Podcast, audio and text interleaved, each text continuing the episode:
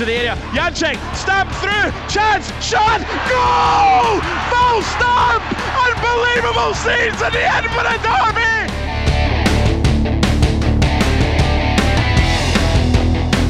For a goal! Oh!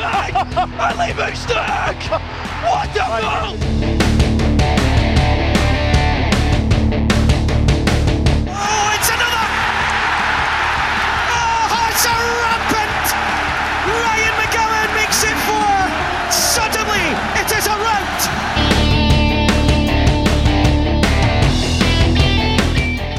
Hello and welcome to Scarves Around the Funnel, the podcast dedicated to Heart of Midlothian Football Club. I am Laurie Dunsire, joined once again by Mark Donaldson. See, if you'd spoken at this speed during the quiz last week in my questions, not just Ryan's questions, I might have had more of a chance to actually get closer to, to Ryan's total number of correct answers. But no, no, no. No, I'm, I'm not even going to go there because um, we are we're having a snappy start to this show this week because we've got Andy Webster coming on to speak to, and we we're aware we don't want to take too much time before that, so we are joined again by Ryan McGowan. I will introduce you, don't worry. Thank you, the reigning quiz champion. I like that. I I mean, like that said yeah, the- beforehand. you won the last round, so to speak. Yes. but yeah, Yeah. I don't know. The, honestly, do you trust him, Ryan, given the fact that one of the questions didn't even have the correct answer? also true. We've That's- we've Also true.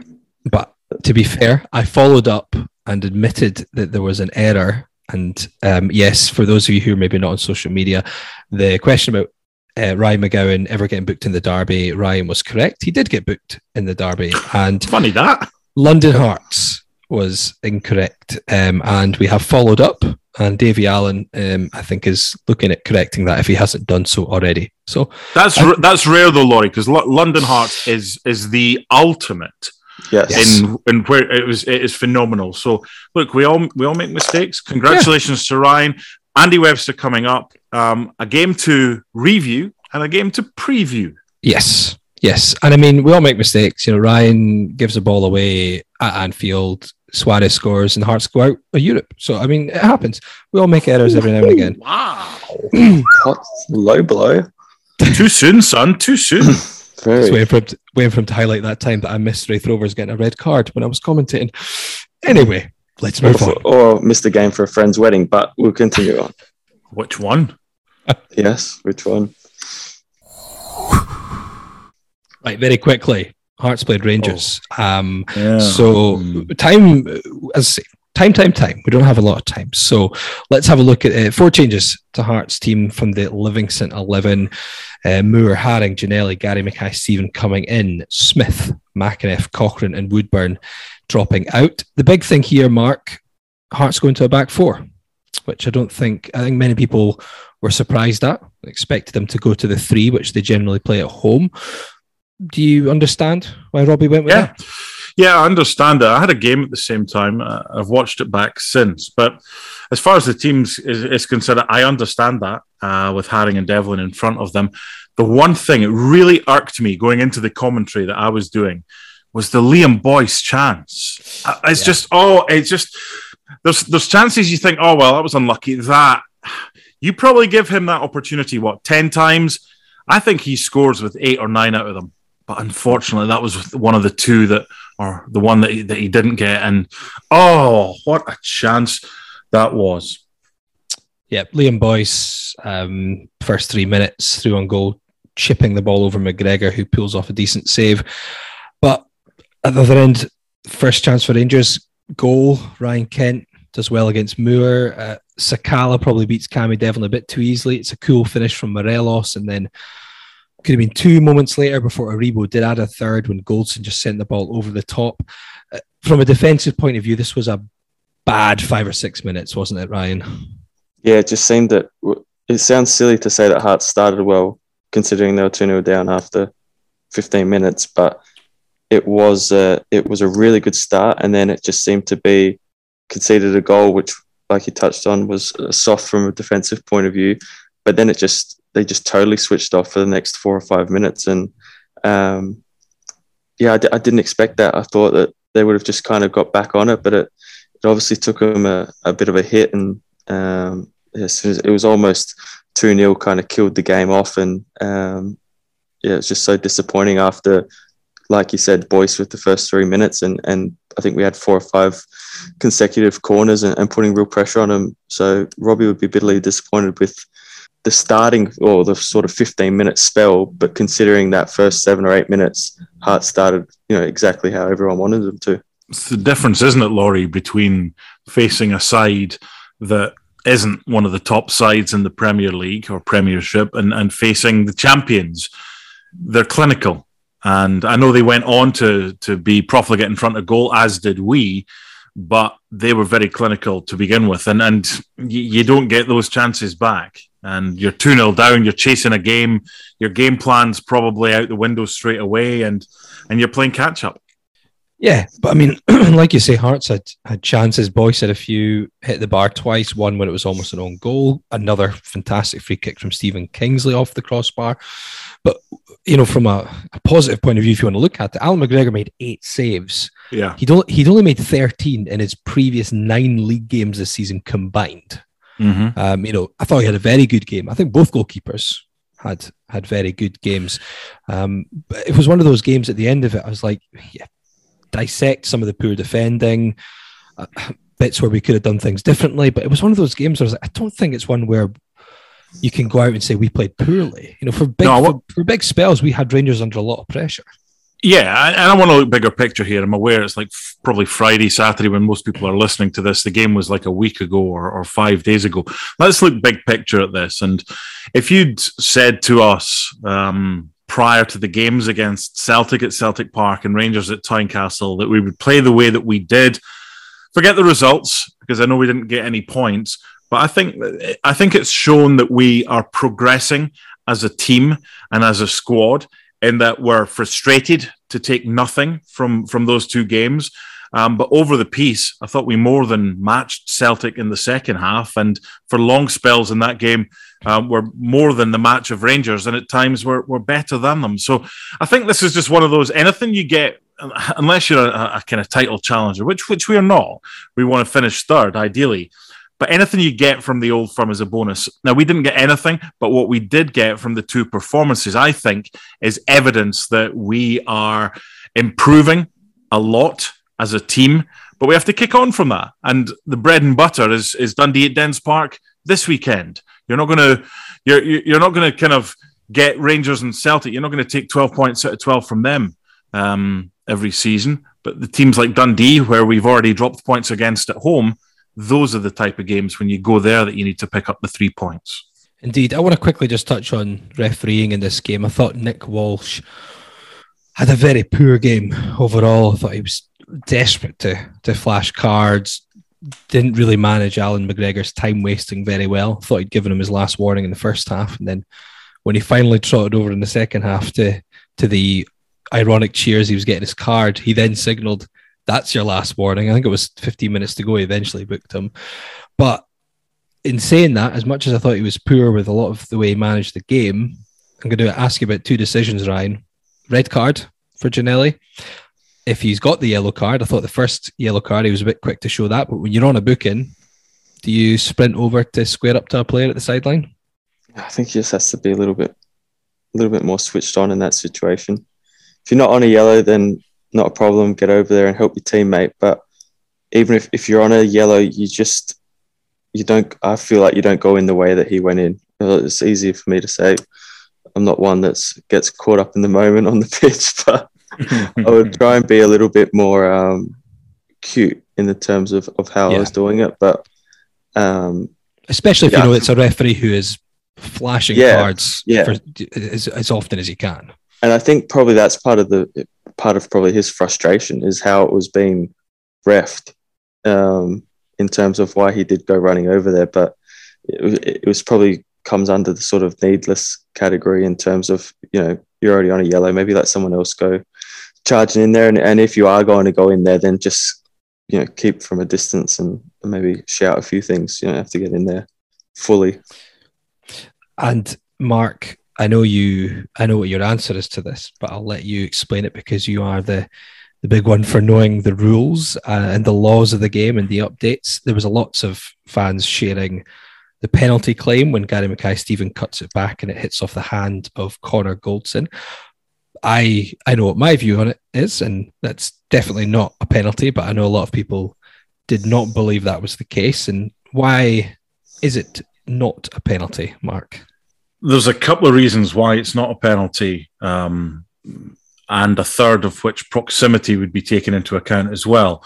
The body shape was deemed natural as opposed to unnatural, uh, wasn't making himself bigger.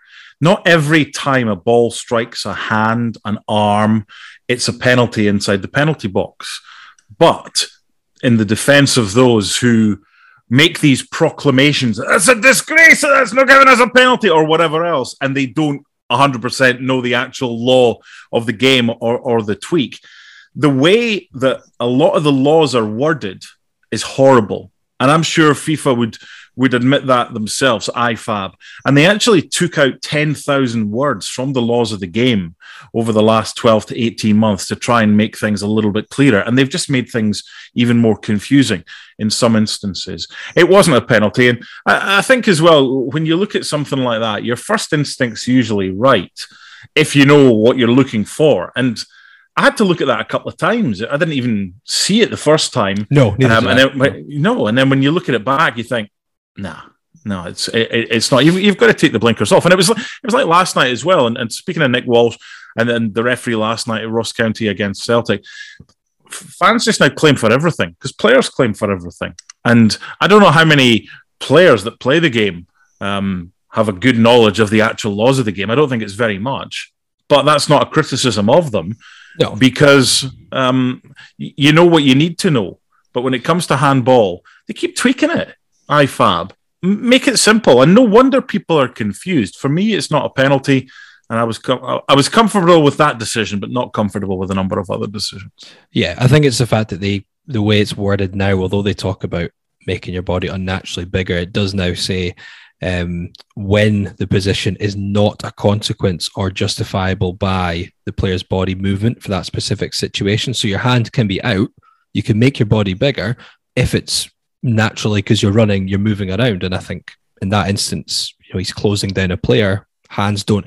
I think that was because everyone went through this phase of having to put their hands behind their backs because of the way it was worded. I think that's why they changed that, wasn't it? Because your hands can be out as long as you're not throwing them out towards the ball. So yeah, just one one final point about that, and, and it's in defence of the of the supporters that are confused by something they see one week is given one way, and something yes, very similar true. they see the next week is given another way. What chance have any of us got when there's a lack of consistency among officials as mm-hmm. to what is or what isn't? And then you also see former refs, which that really gets my goat. How some referees who have refereed 20 years ago are asked to comment on a decision when they don't even know the current laws of the game are. When you get yeah. former refs that come out and disagree on what the decision should have been, what chance do the supporters have? Okay, let's move on. We are delighted this week to be joined by a former Hearts star and a former Hearts Cup winner, Mr. Andy Webster. How are you doing? Fine, thanks. Who who said they were delighted? Ryan. I'm very delighted to have you on, mate. I've been i I've been trying to get you on for ages, and they weren't having you. So I was delighted that they finally. Oh, oh, you on. Oh, he wins a quiz one week, and then suddenly he's like cock of the north. Come on now. How are things with you just now, Andy? Working away uh, west side of the country just now, weren't you? Yeah, fine. Just obviously under 18 season is just finished up for Christmas. So um, yeah, I think everybody's looking forward to a little bit of a break um, and some festive time and then back at it next week or the week after. Yeah, we, we won't hold it against you that your your current employers are St Mirren. But you managed to you came on Hearts you came on Hearts TV the other week and you managed to find a good balance, I think, between um, honouring your your former employers and the team that you were probably the most successful at and not annoying your current employers. Yeah, that's called being diplomatic. I, I managed to do no score prediction as well, which saved me any earache. were you as diplomatic back when you were in the centre of defence and trying to get Ryan to do what he was told? Yes, I was. I was uh, always very candid with my approach and uh, quite matter of fact and, and straight to the point. So people knew what was expected. Yeah, you could put it that way. Put it that way. we will we will obviously talk about your your time at Hearts, and uh, I'm sure Ryan will help you reminisce about some of the the good times at that uh, during your time at the club. But I I guess we'll go back a little bit earlier, first of all, because you started your career with Arbroath, where you made your debut at 17. So you made 24 appearances for the Red Lichties before you moved to Hearts in 2001. A, a question that's come up quite a few times in this podcast in different contexts is the benefit of footballers getting game time um, in the lower leagues, maybe rather than playing reserve football when they hit a certain age. Do you think that helped you develop quite a bit, getting games at that level? Because I think Arbroath were around the championship actually, or second Scottish First Division about that time, weren't they? Yeah, they would have been so the equivalent nowadays. They would have been in League One. Um, yeah, so I think I mean I won't bore you with too much details, but Jason Wilcox at Man City did a study saying if you if you made your first team debut at the age of 17, you had a higher chance of playing Champions League football up to the quarter final stages. Not that I ever got to that level, but I can understand the importance of playing senior football. So yeah, it definitely gives you a better a better ground in playing playing with senior players and playing against senior players. Yeah, so you signed for Hearts uh, 2001, reported 75,000 pound transfer. How did that come about? Because I think Dundee United were also quite interested in you at that point. Yeah, so I'd obviously made my debut at Arbroath when I was younger, but then I got a bit more of a consistent run. I remember from like the January to the March, and I played in an I played in an outstanding Arbroath team. I ended up ultimately going on to win promotion, but I played people like Craig, Craig Hinchcliffe played in goals. I played in between like George Rowe, who played at a really good level. Jim Thompson was at a really high level as well in terms of playing and experience in the in the lower leagues. So I was really fortunate enough to play with these players, and because I was doing fine, I remember I had I had the opportunity to go on a couple of trials. I went down to Charlton when they were in the English Premier League and trained with them for a few days, and also got the opportunity to go to Hearts and train with them for a few days. So just give me a bit more of an insight into what the kind of that those levels looked like. So the ability, the, the chance to move to Hearts probably came about one from being on trial, but two, I always distinctly remember we were playing Queen of South at home in a, in a winter's day in January at Gayfield, and you can imagine how pleasant that was. so the game was 37 minutes old. The pitch was frozen. It was torrential rain. The game got abandoned, but that was the day Craig Levein came to watch me playing, and obviously he'd been scouts there previously as well. But that was the day he he'd made his mind up um, that he wanted me to sign for the football club. So obviously, once that starts to get out, Dundee United showed a bit of interest at the time as well. They were they were willing to to pay a fee and get me there. I think the deal with them would be I would stay at Arbroath for the rest of the season and hopefully help them get promoted and then join Dundee United the following season. And Alex Smith was a manager at Dundee United, so I went and spoke to him at Tannadice. And what he said to me was, you know, stay at Arbroath, hopefully get promoted, join us in the summer, maybe spend like a couple of years in the reserves and then we'll see how you're getting on. And whether it's being young and naive, I was like, two years in the reserves, not sure about that. So had the conversation with Craig Levein as well when I was at Hearts. He says, if you're good enough, you're old enough. And I was like, right, that's me. So I made my mind up quite early that I wanted to join Hearts. Just probably that was the main factor in it. If you're good enough, you're old enough. And as sure as fate, when I joined in the March, I played a handful of games before the end of the season.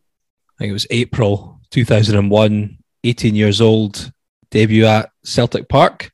Were you nervous about that when you came on for Kevin McKenna? I don't know. I don't know if you would be nervous being 18, never having played the Scottish Premiership away to the away to the champions and going on playing against Henrik Larsson. I don't know what would make you nervous about anything like that, but um, no, I was just delighted. And I think that's the bit again. Like if you're good enough, you're old enough. Craig Levein had a habit of doing that with younger players, just kind of Yeah. threw them in. So no, I, I distinctly remember that. As in, I think I went on nearer the end, and I always remember Lubomir Moravcik going to take a corner, and he addressed it with his right foot. And then he went, nah, not for me. Went and addressed it with his left foot and just whipped it in with his left foot. I thought, yeah, that's a different level of uh, quality that you're dealing with. So um, no, it was it was a great a great occasion, obviously for me. Um, having just exactly a year before given up my paper round, and then one year later being at Park.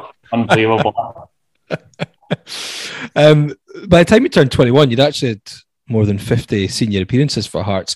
I want to take you back to one particular game, though, because I don't know if you feel the same way about this, but this is the game where I felt you you were almost you, you became a first team regular because of the circumstances of this game, and you actually play in the game, and you play most of the game, but you miss the first 17 minutes of it, and you're probably glad you missed the first 17 minutes of it because it's 25th of January 2003, Falkirk against Hearts in the Scottish Cup third round. So you're on the bench.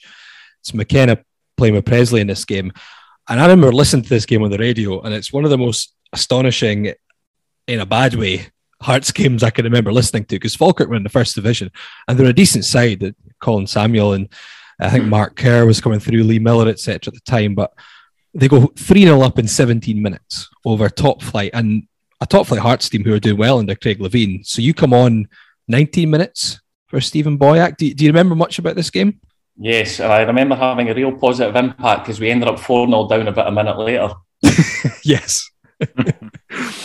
yeah, I do. I do remember that. I remember obviously Boyack coming off and me going on. I do remember the team talk at half time as well from Craig Levein, which he didn't mix his words. I can't remember the seating order, but I remember the three of us in a row. It was I. It was myself, Big Kev, and Stampy, and I don't know which order it came in. But Craig Levein had a few choice words to say to Kev at half time, and uh, to be fair to Stampy, he said he spoke up a wee bit, and obviously I was best mates with Kev. I just kind of turned and faced the opposite direction and thought I'll just leave him to it.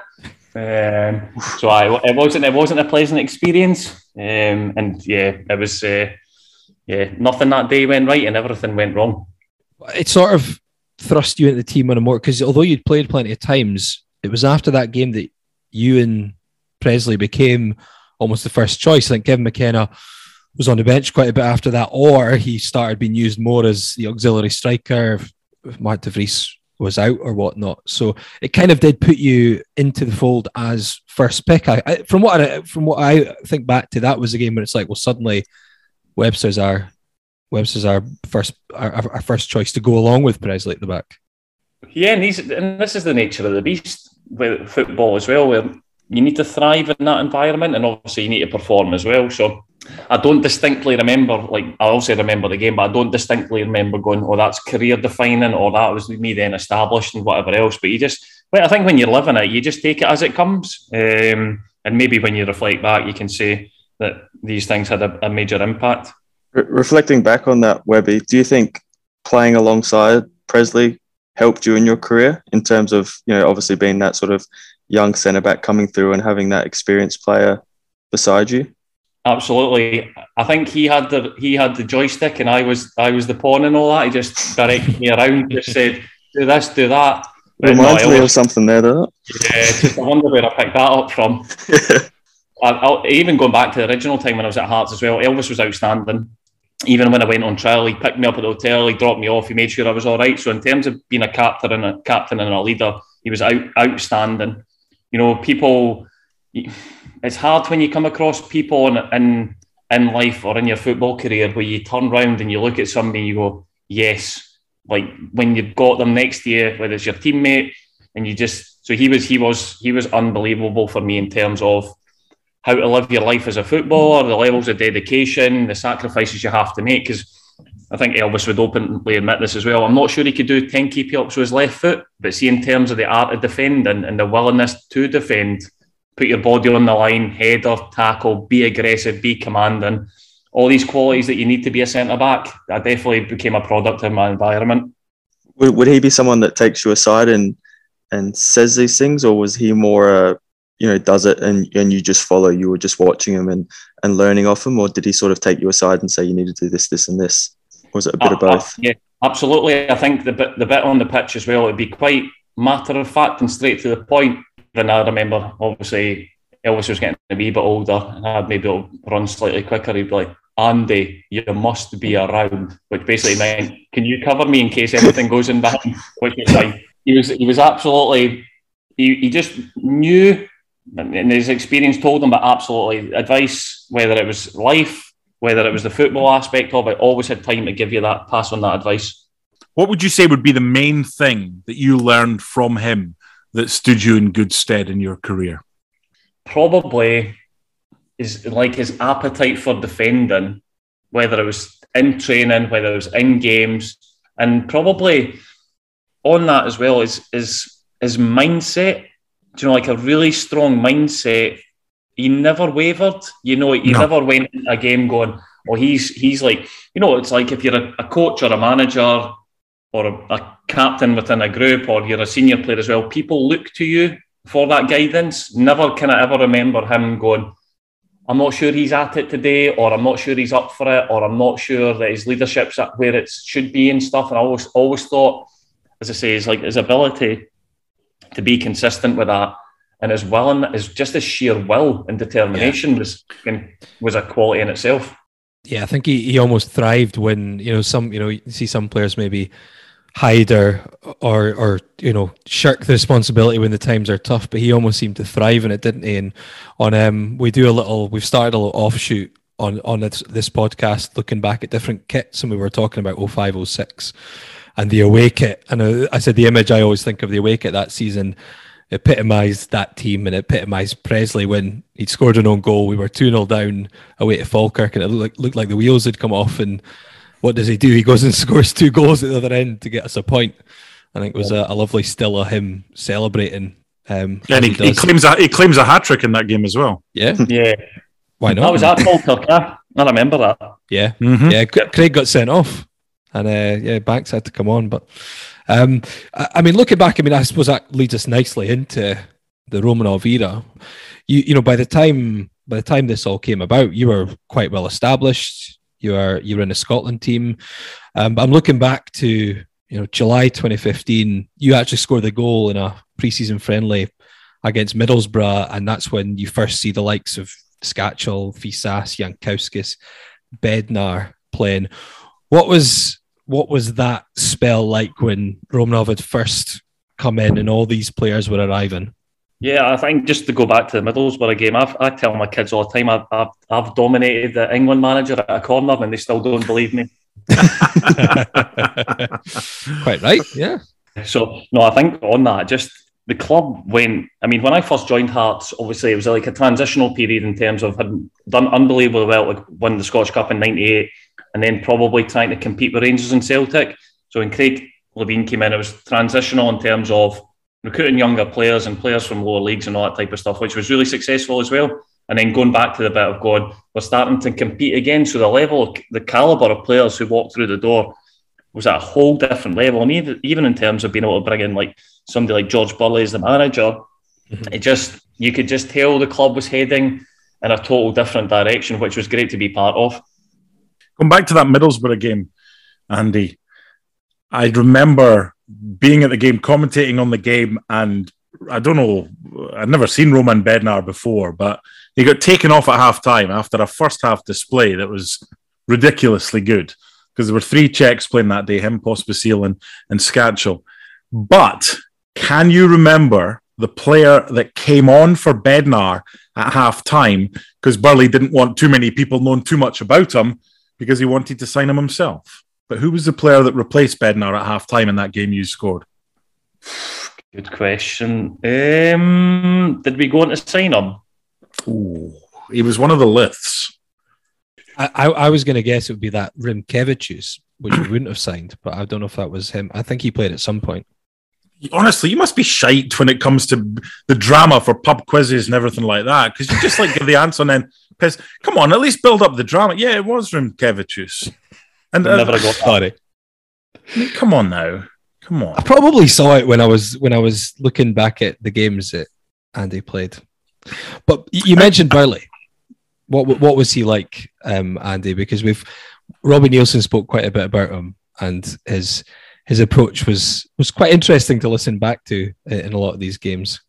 Yeah, I just I think, and this is a little bit as well. So the first time I ever met George Burley was we were at Dalmahoy, I think, we maybe like a golf day and stuff. And obviously, like I'd started to make my position clear at the, the football club about at some point I'd like to maybe experience something different. And I know we'll touch on that in a wee bit. But um, so we were up in the long weekend. So my very first interaction with him, I was just like, yeah, at some point I'd like to leave. And he's like, pardon, like what's going on? um, no, he was, he was George George Burley was outstanding. Do you know what he was excellent at? He made you feel invincible. He just he was quite dismissive of the opposition. So we'd meet at Dalmahoy for like pre-match meal and stuff, and he'd go through another team, and it doesn't matter which team it was as well. But he'd go through their back four, and he'd be like, ah, rubbish, rubbish, rubbish, um, rubbish. Ro- Robbie used a different word, but yeah, Ah, I yeah. wanted to check if Yeah. you'd say the same thing. Oh, aye. Just really dismissive, and you're like, yes. And he says, basically, he always used to say it, and he was absolutely right. If we're at it, we'll win. And I was like, that's a that's a great place to be as a manager, and obviously as a team as well. So yeah, he was really dismissive, which I really enjoyed. I was like, yeah, they just give you that sense of confidence and kind of bit of an air of invincibility. Going, ah, he's right. They are rubbish. Right, we're going to beat them. we, we've had a few from that team on, and there's mixed um, viewpoints as to would Hearts have won the league or not. It's totally subjective, and it's we'll, we'll never find out. It's hypothetical. What do you think? Did, did Hearts have the players and the squad? Could you cope with one or two injuries to go on and challenge closer for the league and, and go on and win it? it would have been nice to have found out through a bit more like a, a consistency in terms of you know obviously the manager leaving and and whatnot. But I always remember the, the sort of defining game for me in that season was Celtic at home, where I think Yeah, sure Stephen, Pearson, yeah, Stephen Pearson came on at half time and changed the game, and they. I'm sure it was like Stephen McManus shanked the ball into the corner. You know, when you watch a ball rolling really slowly and you're like, Yep. I know that's going in. So Mhm. I always remember that as like the sort of the defining point in that season where we kind of lost our way a wee bit after that. In terms of the kind of interference, when was the first signs for you that that things weren't kind of right um, in in that sense? You know, was it before Burley had left? Was it under Rix, or was it much earlier than that?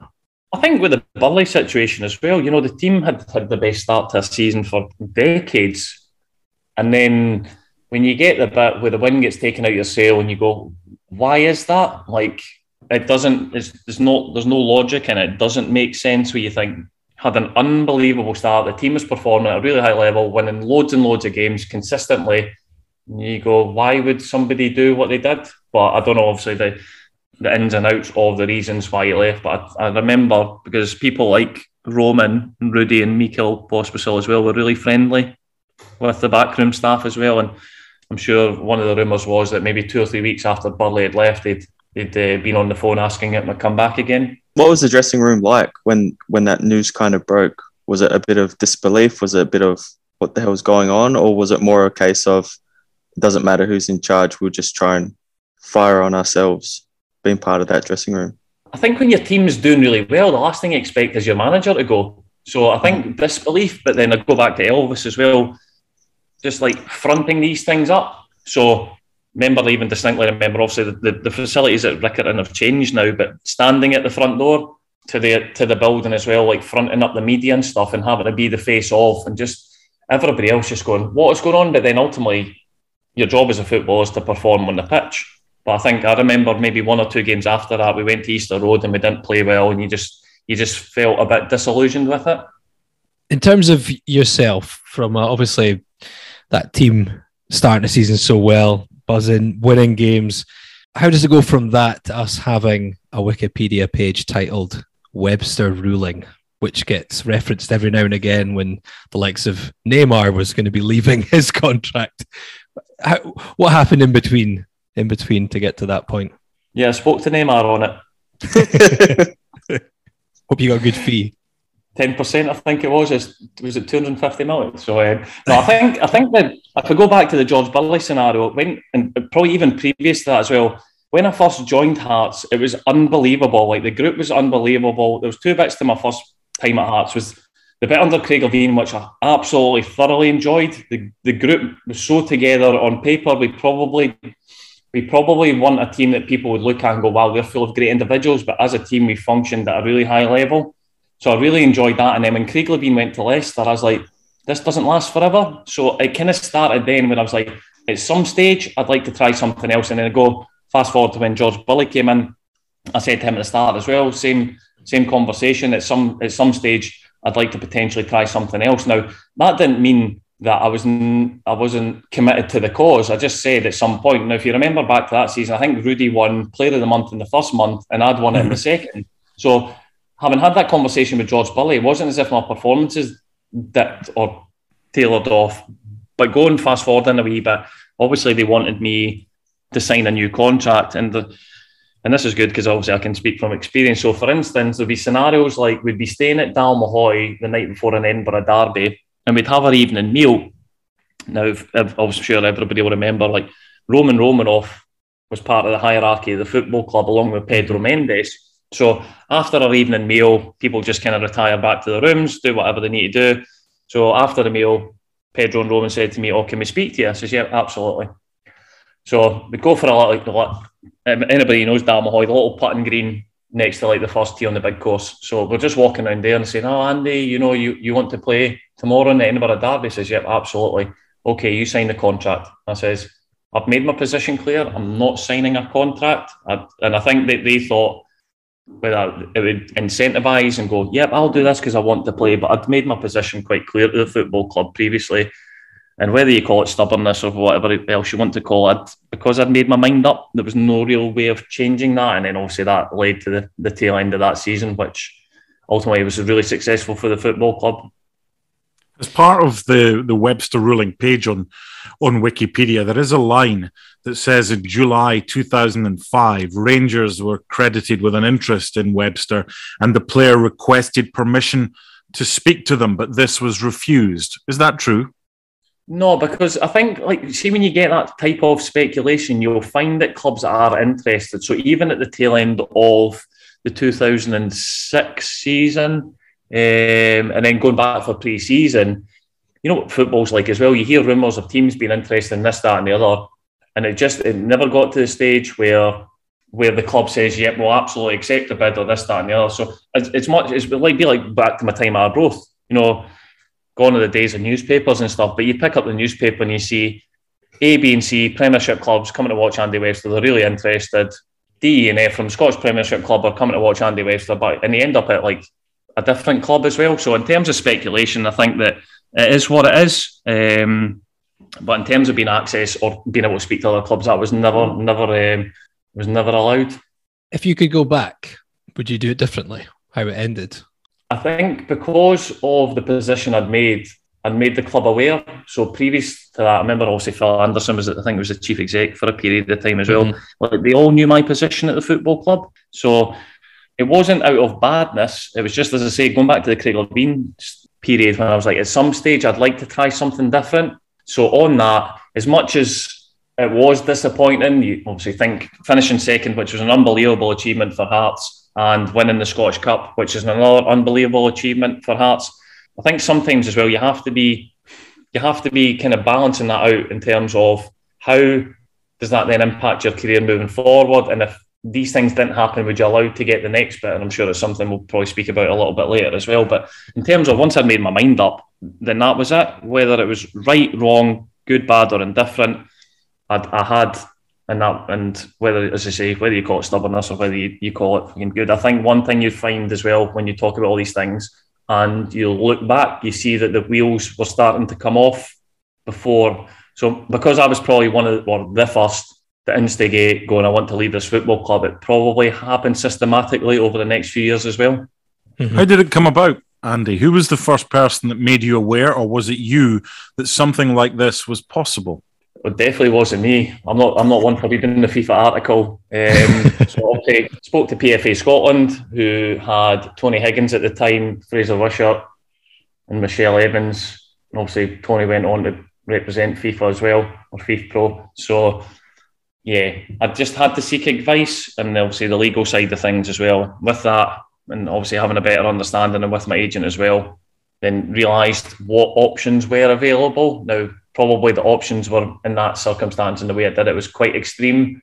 But the circumstances I found myself in were also quite extreme. Was there ever a possibility of you just signing a contract and backing someone to buy, or was that just you just wanted to move at the at the end of that summer? You know, when well, they were saying to play in the derby and you know the team yeah. was doing well. Was there a part of you that just thought, oh, do you know what? I will just sign this contract and No, hope think- someone buys me. Yeah, I, I, yes, that was a possibility, but I think if you if you were on the inside of that football club at the time, and you know what football's like as well for hearing murmurings and stuff, the contract that they were offering me was nowhere near the levels in terms of finance in comparison to everybody else. So if you go back to the Graham Rix scenario as well, one of the first things he said when he came in, he says, "I can't believe they got you on the contract that you have. We'll need to do something about that." But to do something about that to the levels now, if you go back, Laurie said as well, an established international footballer. And I just, you know, it's like you hear murmurings of what other people are earning and what other people get paid and all that type of stuff as well. So, in terms of that, it wasn't really necessarily about the money because obviously it was a salary increase. But I never really thought, well, if I sign this contract, it's to do with the money. It was more to do with the ability to play football and be at the highest level. Now, if you think if I'd signed a contract, who's to say that these things wouldn't have reared their ugly head not that much further down the line? And who's to say mm-hmm. that I could have signed a contract and they still get treated in the same manner as well? So I, I didn't. There was a there was absolutely a, a disconnect in terms of lack of trust of the hierarchy of the football club, and when I didn't trust what they were saying and didn't believe in what they were doing or how they were conducting themselves and stuff, I just. I, I just I just couldn't do it. If I'd signed the contract, I knew I wouldn't be being true to myself, and it wouldn't have it wouldn't have it wouldn't have sat right. Gowan's throw. Webster there. Webster again! Andy Webster has his say on Derby Day. Hearts are back in front. And are they going to rub their rivals' noses in it again? So obviously you did move on. Um, maybe didn't get quite as much game time as you would like um, for the next two clubs, like Wigan, and then you were you were at Rangers. Reignited things a little bit. Dundee United had a great spell there. Won the Scottish Cup in in 2010. Uh, then in February 2011, after you became a free agent from Rangers, four and a half years after leaving Hearts, you would return to the club with rumours rife that Hibs were also trying to sign you. Uh, how did the return come about? Were there any doubts in your mind about coming back? And were the Hibs rumours, was there much in that? Yes, so I, I put it in like give a little bit of context. to This it was the last day. I was sitting in the, the training ground at Rangers, and it was the last day of the transfer window. It was maybe about two o'clock, and Walter Smith, God rest his soul, pulled me in to his office and said to me, "By the way, Hibs are interested in you. Do you want to go?" And it totally, you know, it's like I've touched on earlier as well. When you say you hear stuff in football, well, I'd never heard that up until that point, and it just came out the blue. And I'm like, not sure. So, like, if for instance, and it also transpired that way, if it had been Hearts and I knew the football club and obviously Jim and Billy were there as well, I'd have no issues. And I was like, hmm, Hibs. And it was the only one really on the table at the time. So, just a bit of common courtesy- as well. I remember going to Hibs training ground speaking to Colin Calderwood just to give him his place because I felt it was the right thing to do with never really any intention of signing. But just as I say, a bit of common courtesy. Somebody wanted to speak to me, so I was quite I was happy to speak to that person, obviously not the club. But um, yeah, so that came about and then ended up back at Rangers training ground that night signing like my release paper. So hence the reason I was able to sign out with the transfer window. So you left at 23, came back at 28. Jim Jeffries signed you. Six months later, he was gone. Was there a feeling at all of here we go again? There was a feeling of that when I walked. Obviously, the, the, the main the main stand at Tynecastle's totally changed, but the offices, the office block that used to be, I mm-hmm. remember sitting in there or being in there, and the deal in the process of being done. So myself and my agent were in there, like the manager was in there, and we're just everything fine. Yep, everything sorted. So sure as fate. I don't know if get the fact facts is an old style of communication, but something came through saying from Vladimir Romanov, we need Andy Webster to read this statement out. So I was like, right, let me have a look. So it, it, it said, now think about obviously the circumstance of which I left the football club. Uh, It basically said along the lines of, to paraphrase it, I was really stupid, my agent caused havoc, and I shouldn't have done what I did, and I'm really sorry for doing it. So I was like, I'm not saying that. And if that's the case, I'm quite happy to walk out the door. And Jim just put his head in his hands, going, "Oh, for sake! And I'm like, that, that's a deal breaker because I, I, didn't. If I'd if I'd believed in it or reflected on it and said, you know what, I've actually made a mistake, and I might have done. I, absolutely, I'm, I'm not naive enough to go. Well, maybe shouldn't have done this, and maybe shouldn't have. I made a decision, whether I got it right or wrong, for other people to judge. But that was nearly so. Not even I hadn't even signed the contract. I was already in the process of walking out again. But um, I think that was the kind of level that, like, so Jim was having to deal with, um, probably on a daily or weekly basis you played under Craig Levein, John Robertson, George Burley, Graham Rix, Valdas Ivanauskas, Jim Jeffries. Uh, that's not even including some of the very short interim managers you had at Hearts. Paulo Sergio came in. What was the, the feeling around the club then? Because it was a very tricky period off the field. I always remember like Paulo coming in as well, and he, like he was quite relaxed as in terms of a human being. So he said to the guys one of the initial meetings, "Yeah, you can, you know, because obviously as a mark of respect, guys are on this as well. We like a manager comes in, you call them like gaffer or boss. Paulo's like, yeah, you know, if you want to call me boss, call me boss. If you want to call me Paulo, call me Paulo. And I always remember Arvydas. Now Arvydas would have been young at the time. He's like, Paulo, Paulo, and I'm like, ah, this guy's the manager of the football club, and you're like Paulo and him. So I was like, no. And one of the other things that Paulo said when he first came in, and it, I think it's quite traditional on the continent as well. He's like, Wednesday off, best day to work. So that was, I think we had about two Wednesdays off throughout the full entire season. So um, yes, he made a statement early doors. So you obviously were a, a youngster learning from the likes of Pressley. When you came back, 28, bit more mature. What was the wet behind the ears, gangly Australian like that you had to try and help uh, help bed him into the first. Be careful team. here, Webby. Be careful. Who, who, who, Dylan? the real McGowan. Or, or, the other version. The one with the slightly poorer Derby record. Okay, mm. the one with the long throw. Yes, that remember, one. Yeah, remember that time Billy took you down the touchline to practice your long throws? I remember that yes, I remember that as well. Ryan, come down here. Let's let's see your key attributes. Come on, take a long throw. There we go. Oh, I think just even like that scenario, going back and just trying trying to be a leader in the group. So passing on my experiences, passing on my know-how, trying to help develop these kind of young aspiring footballers as well. Maybe not always in the right context, the right manner as well, but always done with the best of intentions. Was it like turning the clock back and, and were you Steven Pressley and Ryan McGowan was Andy Webster?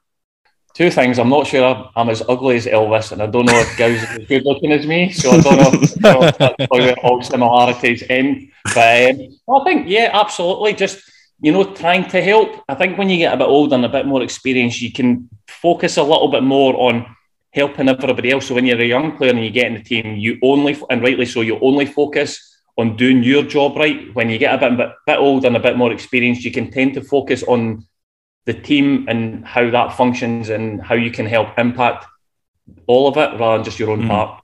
I remember Webby was not only, I would say, he was outstanding with me in terms of everything that he said about Pressley earlier. I feel the same about Webby when I was coming through, and um, even on a personal note, I remember used to coming back from games, and if Webby had said that I played well, I didn't really care what anyone else said because I knew it took took a lot for him to say that you had done well, and uh, at the same time, you knew that any criticism or any sort of shouting at at me during the pitch or at training or wherever it was it was with the best intentions and um, like you said when he came back in there was definitely a, a presence about him and, and all the young players definitely held him in, in such a high regard that um, it was yeah really interesting listening back to um, you talking about Pressley and the impact that he had on you. I feel that you had a massive impact not only on me but a lot of those young players coming through at, at that time at the football club. It's a managerial trait as well. I mean, Stephen tried manager, uh, tried being a manager, and probably still thinks he can be a manager, which is is fine. Is it something for you, Andy? Given how Ryan's just said what he said and and the things that you've done, I know you're with the 18s right now, is is being a manager something that you strive to be, or are you happy to be a coach and improve young players? What's the future? I think on that, and obviously I worked. Elvis was my manager at Coventry. he was he was excellent in terms of mm-hmm. how the team functioned, and they, they, were a, they were a really high performing team during that initial first three months. They had some outstanding players as well, but I think from that perspective as well, it's about for me, it's the balance between being a manager and being a leader. So leading by example of how you conduct yourself is more important than being a manager and telling somebody what to do. So on that as well, even for me, like in terms of coaching, helping people be better. So whether that's and obviously I'm dealing with under 18, so the human element of that, developing them as young people, but also developing the football aspect. So I think going back to the football and the coach, the football side of things as well, always trying to help people strive for the next level. So even like when Gow's was talking there about stuff, going, how do I help these people understand what it means, not only just to play for Hearts, but what it takes to play at a high level and be consistent with your performances. So going back to the question about in terms of coaching and stuff, as long as I can have a positive impact on a group of players, then I'm happy to do that. Let's move on to Hibs because Andy, you like you, quite you like the derbies, I think, because you you scored more against Hibs than you did against any other side when you were at Hearts. Three in total, two of them at Easter Road, and yeah, you can chuck another one in there if you really want, if you count the Festival Cup, which Ryan maybe doesn't even remember that. You were on the bench for the first five one in two thousand and two. Uh, you were you played in the late Phil Stamp winning goal. You played in the 4 0 game under Burley, the 4 1 game under Rix. You played in the 4 0 semi final, but they probably didn't top the final in 2012. I would imagine is is that your that your favorite game when you think back? You didn't have to do much, I know. But yeah, I was going to say my, my favorite or my easiest. you let James McPake score though. I know. I know. Sometimes you need to just be a nice guy and just allow other people a wee bit of adulation. That was great. That will one. These are the kind of things that don't sit well with me. But hey ho. Um, yeah, no, I think in terms of that, I think even like prior to that, that full season, we'd been very good against Hibs. Yeah. And I knew, without shouting too loudly out with the four walls of the, the training ground and the changing room, but I knew if we performed at a level, we'd be more than capable of beating them. We just, having been to cup finals before, it's sometimes it's hard to perform at the levels you want to. So it's performing at the levels that are capable of winning the football match. And obviously, we had people who really excel that day. I always remember it was probably Andrew Driver's best day of the season that day when he, he was mm-hmm. he was excellent as well. So we had, and obviously we got off to a great start. And you know you know things are, are going well for you when Darren Barr manages to score a goal. We're really taking the piss letting does score. what was the what was the feeling like before the game? Was it an air of confidence? I know Ryan, you were saying there was a feeling of nerves and pressure because of what was at stake. How did you feel before the game, Andy? I think just on that, the build up to it as well, because the, the biggest game in both football clubs' history, you know, obviously Hibs had never won the Scottish Cup up until recently as well, and it just it's probably one of these games that is, and I don't know because maybe I'm a defender as well. It's one of these games that you definitely don't want to lose. I think the, the pain of losing is greater than the satisfaction of winning. That mm-hmm. might, from my perspective, anyway. So um, no, I think in terms of the, the pressure, of course, there's going to be pressure. You, it's hard to get away from that. But I think, with as I say, when you turn up to the training ground and you do what you do and you're preparing for the game and you get to go out, it's just it's ultimately who can handle that that pressure and and and and uh, thrive in that environment. What do you remember back leading into that week? Did you remember doing anything different, or do you remember anyone being different? I, I distinctly remember Blackie being a big bag of nerves the whole bloody week, and then he was thrown up in the change rooms before the game. Did you have? Was that before or after he, he borrowed a cigarette from Paulo? Probably both.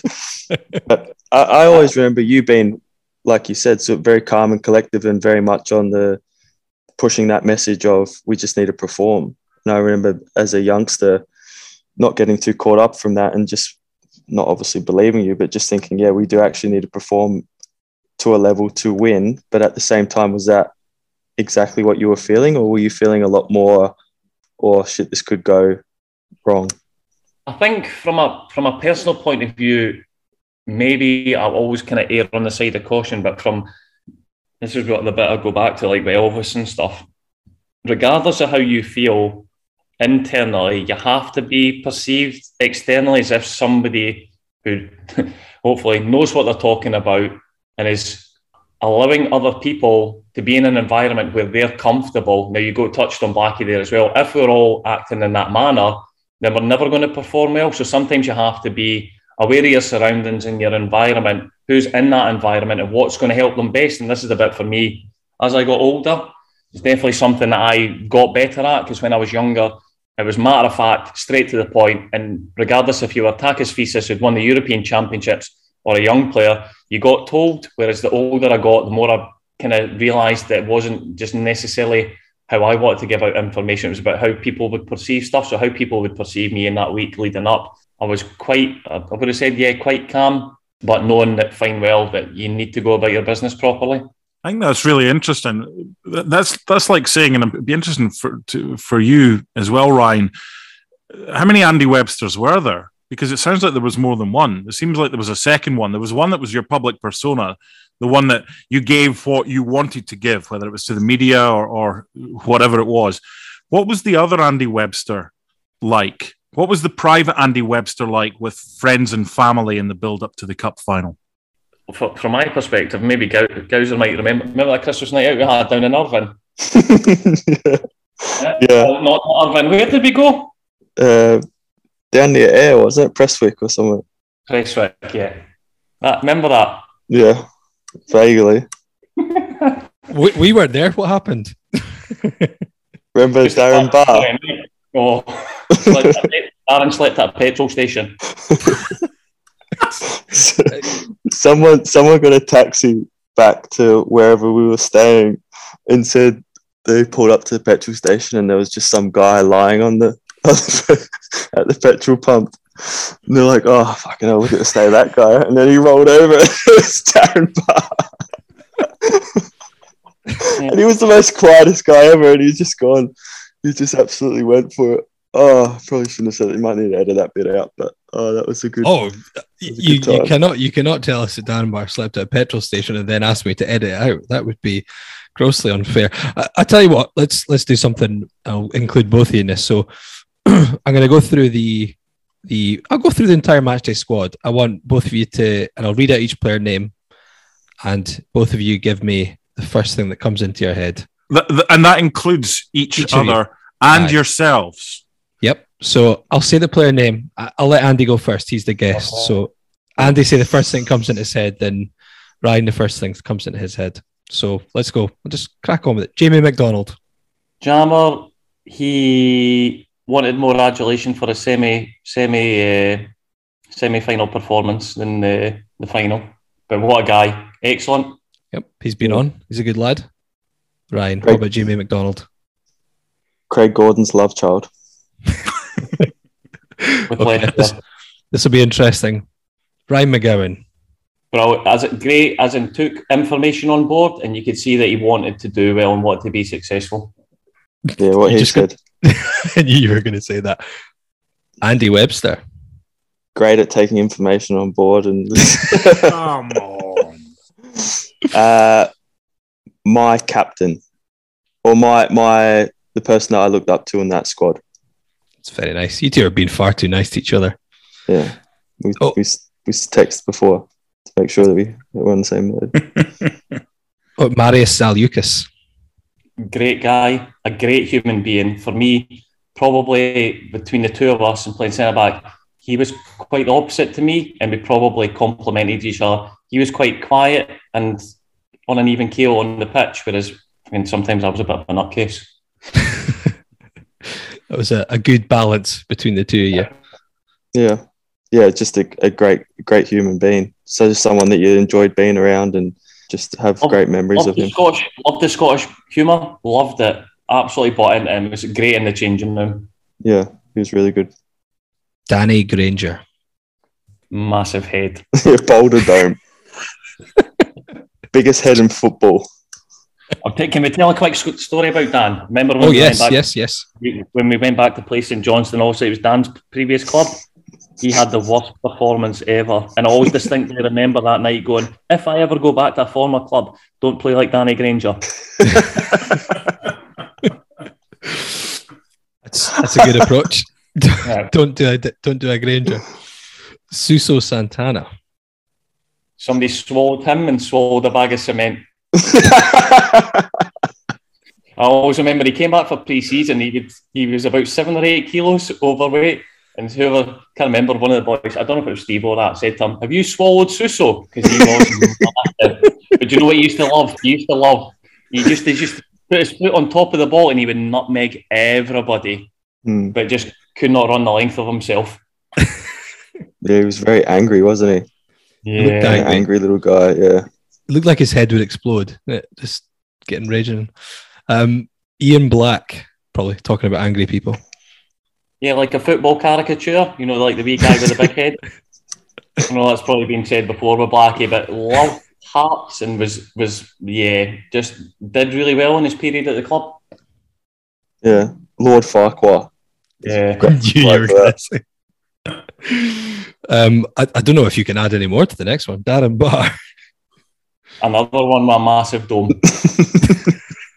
but what a great one thing I say about Darren, what a great teammate. See if you looked around and you wanted somebody to be in your team who would give you absolutely everything every single day, every single match, it was Darren Barr. Yeah. Yeah, he was great. Even that season, he was sort of messed around a little bit, probably didn't play as much as he wanted, but every day in training, he was just a, a real model pro. And that probably comes back. He, he spent a lot of time with Pressley as well. And he was from that sort of same cloth as no matter what his personal situation was, or if he was playing or if he wasn't playing, um, he would always be training 100%. And I think all his teammates respected that. So, and he had a massive head as well. Rudi Skacel. legend, goal scoring legend. Like just, I think obviously had the pleasure of both times at the football club, the first and the second as well. But yeah, and rightly so, like put on a pedestal from the Hearts fans as well because he had a major contribution. yeah, he was just he was a lazy bastard, but you'd let him off because you just rocket him in the. I think He got me four or five assists just from shit crosses that he volleyed in. So, um, Just you laying it off to him from five yards and he drives in at goal and hits one from 30 yards. yeah, closing my eyes and crossing it in, and then just him just whacking it in. Was, was he the was he the one player that you would forgive for being a lazy bastard? No, In- in no, both your careers? that- no, I remember the first time round that Tynecastle would be playing, and he'd have scored the goal or that, and the, the, he would be playing on the left midfield, and he'd turn round, and the fans would be going, Rudi, Rudi, bowing down and stuff. Rudi, during the match, would turn around to the fans and start doing the same. I'd be like, Rudi, there's a game going on, and obviously because I'm a defender, I like defending, whereas Rudi had no interest in that. So as Gowser said, sometimes we clashed a wee bit. Um, and he, he didn't always like the words that used to come out of my mouth. the, second, the second time round with that, we were both more mature, so we had a bit of an understanding. As in, you understood that at that point you weren't going to get him to defend. Uh, just yeah, I was I was uh, wasting unnecessary energy shouting. Andrew Driver. Outstanding in the cup final, a guy who looks like he's built for rugby, but um, no, did did did great. And uh, always remember he had used to have. I'm sure he had an R8 at one point when he was at Hearts as well. We had to take it back because it gave him a sore back. yeah, That'll teach him. he had hamstring problems, and they reckon it was from his car. Yeah. Uh, yeah, great guy. No, we had him on the podcast a couple of weeks ago, and I think everyone knows what a good guy he is, and um, yeah, saved his best performance for the big day. Stephen Elliott. great team player. Didn't get the adulation or the, the credit he deserved, but was really, yeah, a clever footballer who was there for the benefit of the team, but didn't maybe score the goals that he deserved. Yeah, very intelligent striker who was massively underrated throughout that season, or even uh, I think his whole time at Hearts.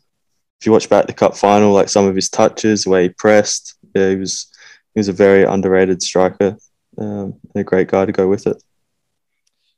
The only player who actually ever liked doing co commentary with me, Mark Ridgers. Ugh, He- talk he- underwater. He's got some issues, or you do, one of the two. Great big guy. Do you know one thing? He came and he stayed with us for a period when he signed at Partick. He, I don't know if he loved the wrestling more than our seven-year-old at the time, but we ended up at the WWE, at the Hydro, and all sorts. And he was the one that was down the front shouting, Great, he had a great kick on him. Oh, yeah. "Oh yeah, Yeah, Couldn't save the ball, which was wonderful, but he could launch, he could launch it once the ball had gone in his net. He was good at kicking it back. Mehdi Taouil. what a talent. and a, and a great guy as well. Boys used to give him stick, but he was he took it really well, and he, he taught me how to swear in French, so that was good. Do you still remember it? Yes, Go on then. Va-tu faire enculer? Ferme ta. I can insult your mother as well, but I better not do this on the podcast. I always remember even like Jean Louis Valois and stuff at the first time we played Bordeaux. And I says, Jean Louis, tell me something I can say. So he's like, it started off ta mère, which obviously is your mother, and I'll leave it at that. um, yeah, I picked up some, uh, and that's educational as well, so that was good. Yeah, A great training player. He was unbelievable in in the five v fives, and Yeah. yeah, he was uh, very technically gifted. Denis Prychynenko. was deemed a, a, a free kick specialist. I think he scored one in the under 18s away to Raith Rovers one day, and I think and, also, and also, and Denis, and uh, to be fair to him, I remember he used to say that he used to sleep with his leg up against the wall so he, he could open up his medial ligament to allow him to get that sort of trajectory on the ball. Which, if you think back to Hampden, it ended up landing on the roof, kind of go. Yeah, Scott Robinson. used to be quite an angry wee guy at training, but um, I just done really well for himself. But yeah, no, I, I think to be fair, he grew up being a Hearts fan as well. So yeah, just a, a younger member of the squad making his way in life. yeah, it was good. Just he was really quiet when he was first in and around the pitch, and used to always do a job when relied on. He's done a he's done really well for his career, and good to see him playing well. Craig Beattie. Love the bath. Your bath, I was going to say that. Spend more time in the bath than he did on the football pitch. But um, yeah, what a, what a, what a good guy. Just um, yeah, just and we all do. And I put myself in his category as well. Struggled for a bit of mobility um, when he was at Hearts, but yeah, just used to turn the bath up to mm, 100 degrees and, and lie in it. Yeah, Monday to Friday he was in the bath, and then he'd play on the Saturday. That's basically what he used to do. But yeah, he was. Um, you could just tell he played at a higher level, and um, like Webby said, he's he was struggling a little bit physically, but um, he was exactly what we needed at that time, and, and gave us a real lift that season. Towards the end of the season, And, yeah, and the penalty in the semi final. That's the quickest I've ever seen him move after Yeah. he scored. Paulo Sergio, the boss. Brilliant.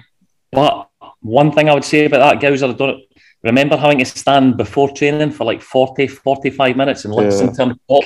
And it could be about anything. It could be about his house he was building in Portugal. It could have been about tactical stuff. It could have been about anything. He he could talk.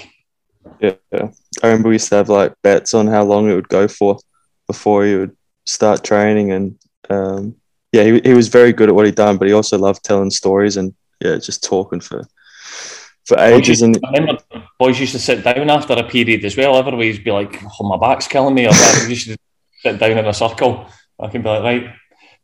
It was probably he was probably the first coach that ever came in um, in such detail. Though, remember he used to put up the Yeah, yeah. sort of train. So before even training started, he would come in with like an A4 piece of paper, and they would stick it up on the in the changing rooms, and it would have everything that you were doing in that training session in terms of like possession five v twos, or if you went into possession seven v sevens, he would even have like who the bibs. So it'd be orange bibs, the seven players.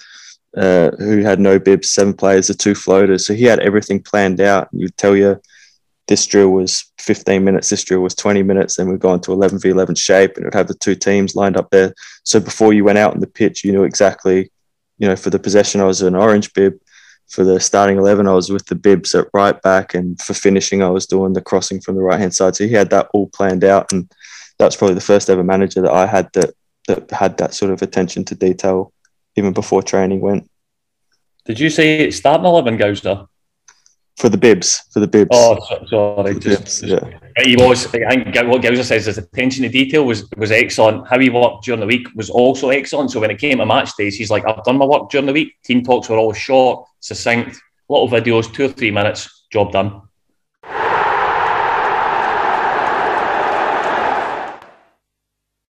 Another thing I wanted to ask you about, uh, Andy, because you were at Hearts when when the Romanov era began. You were there when I guess there was early cracks started to show.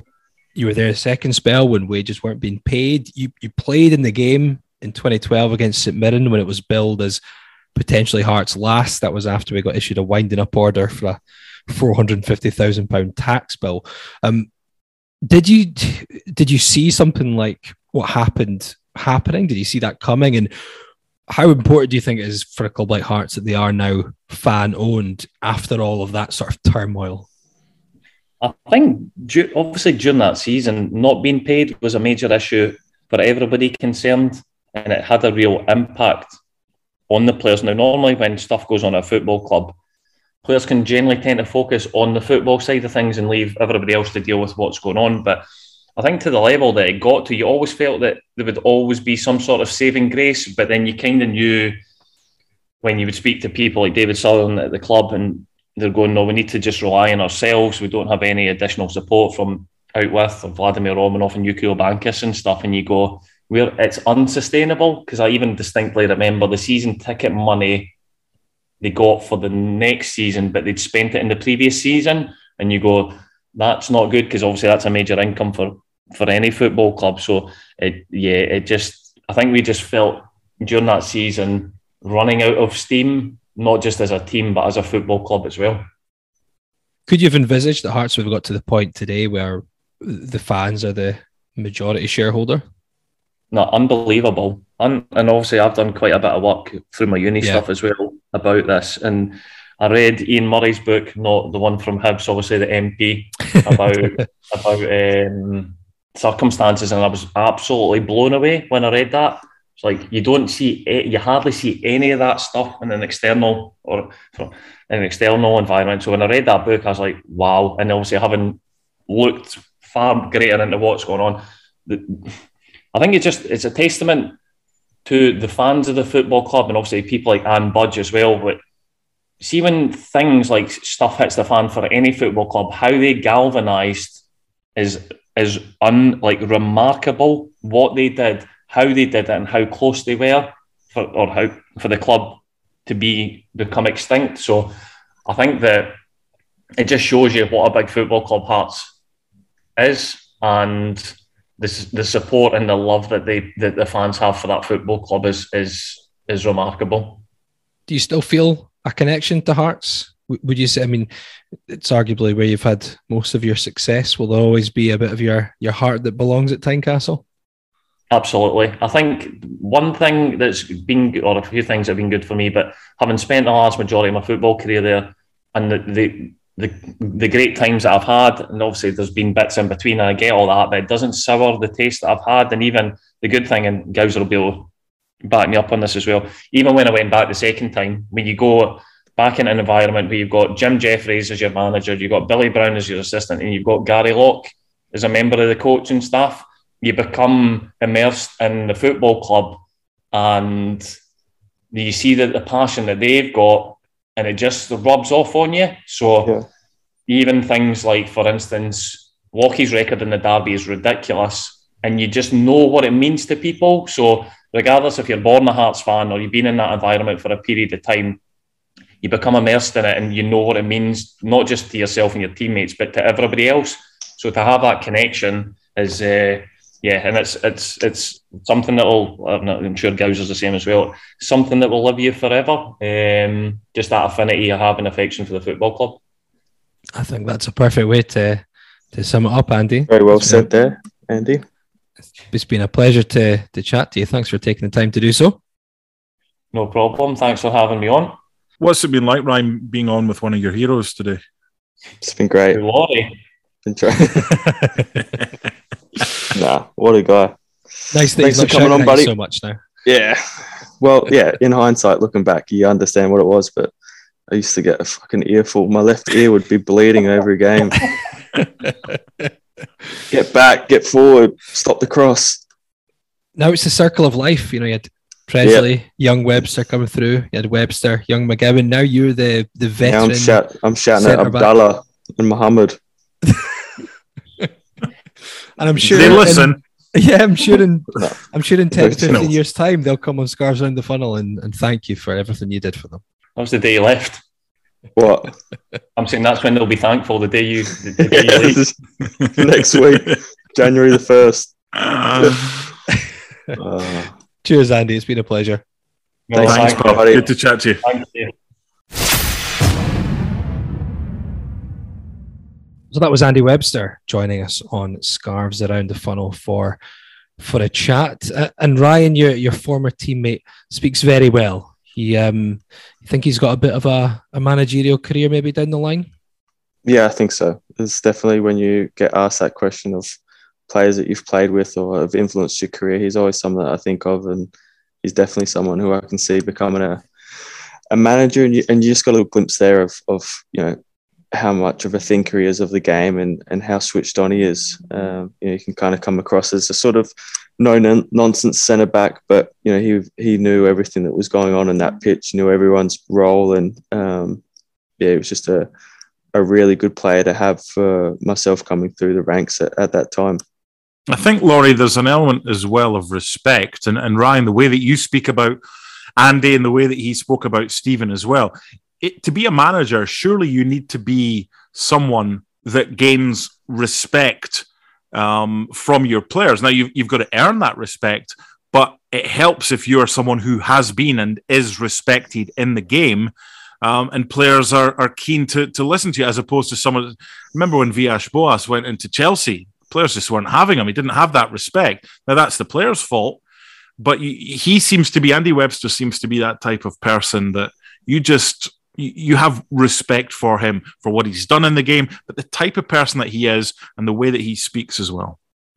Yeah, exactly. He was not only I've played with plenty of players who can say all the right things, but then when it actually push comes to shove, they don't deliver on the pitch. Whereas he seemed to tick both those boxes. You know, there, there'd been loads of times that he's come in at halftime, um, you know, in games that I've been involved in, and he's put his hands up and said, you know, I've been shit.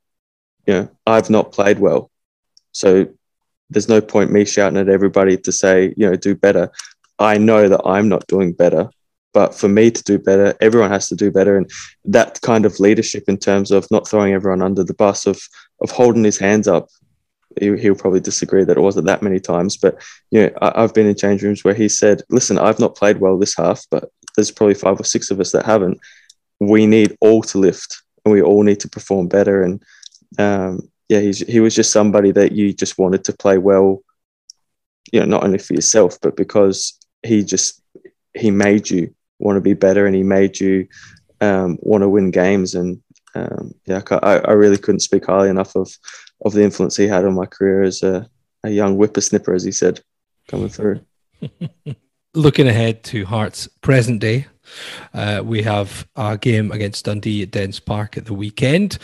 Uh, Hearts playing a Dundee side have lost three consecutive matches, but have won their last two at home 3 0 against Motherwell, 1 0 against St Johnstone. Hearts just one win in seven on the road, albeit that was the last game at Livy. Um, drew 1 1 against Dundee last time. Um, so looking at the team, Mark, sticking with a four or back to the back three, do you think? Do we know availability of, of players? Is there anyone coming back? Anyone missing out? Beni Baningime will be out to at least Hibs by the looks of it. Cammy Devlin Okay. will be available for Dundee, but he will be suspended for the Ross County game after his yellow card against Rangers. Other than that, I haven't checked Okay. on any other updates. Okay. Um, I wasn't sure of um, when the game that he would be suspended, so I'm, I'm actually quite happy that it's it's Ross County at home and not Dundee away. I want us to go to Tayside and do what we did the last time we were on Tayside and, and control the game. I think that gives us a good opportunity. They, they are they're a bit of of of everything this season. I still think they're decent enough middle to front. I think they've got options, and we saw that at Tynecastle when they brought on. I think they're very gettable at the back. I just want us to go up there and be able to control proceedings um, for a decent period of time. We're not going to be able to do that for 90 minutes, but we have to battle as well. They're in a situation right now, it's a dogfight down there. I mean, there's three points separating the bottom three, and they could be overtaken if both Ross County and St Johnstone win their games in hand. So they'll be up for a scrap. We have to make sure we are as well. Ryan, are you are you confident Hearts can can go and and try and keep that uh, I would say keep that run, but kind of keep up ment- momentum away from home and get another win because it's where they've struggled on the whole this season. Yeah, I think it'll be a test. Um, I do think it'll be a massive test. I know that um, Dundee will be looking at it as a chance to get points you know, like you said, they've three defeats in a row, but um, you know they've been tricky games that they've played. I think it was one of them was Rangers away, and and the last time they played there, they had a great result against Motherwell, who had just beat Hearts two 0 So they're a team that you can't really underestimate. And um, like what Mark said, they've got some really really good players midfield to front that Hearts are going to have to be wary of. But I think it will all depend on the the first twenty minutes if. Um, who can sort of take a stronghold in the game and and who can score first will, will probably go on to win it. Mark, a score line and a scorer from you. I'm wondering who comes in with Ginnelly suspended. Um, I mean, I don't know if Mackay Stevens starts or not. I'm still not convinced by Ben Woodburn. This is this is totally left field. Uh, McInnes to score in a two-one Hearts win. Okay, Ryan. I'm going to go one-one with uh, Gary Mackay score. GMS. One Okay. one. Not conf- not confident then. I, th- I think this will be a tricky game. I think it'll be a tricky Okay. game.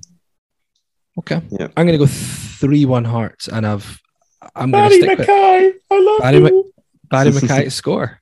Uh, you know, if I just keep doing it, You're going to be right one week, aren't you? it's Yeah. going to happen. That's that's my logic right now. You Okay. think we'll score three? Eh, why not? Um, No logic. so we'll, we will be back next week to discuss Dundee against Hearts, and uh, hopefully it's a a a good victory that we can chat about. Hopefully, Mystic McGowan is not back on his back on his crystal ball this time around. Um, until then, Hen- thanks for tuning Hen- in. Henry next week as well. Looking forward to that. And his, Indeed. his song. That's Yeah. correct, Mr. Henry Smith. The whole world, the whole world knows that Henry Smith is coming on the show next week. So looking forward to that. Um, until then, thanks for tuning in. Thanks, guys. You know you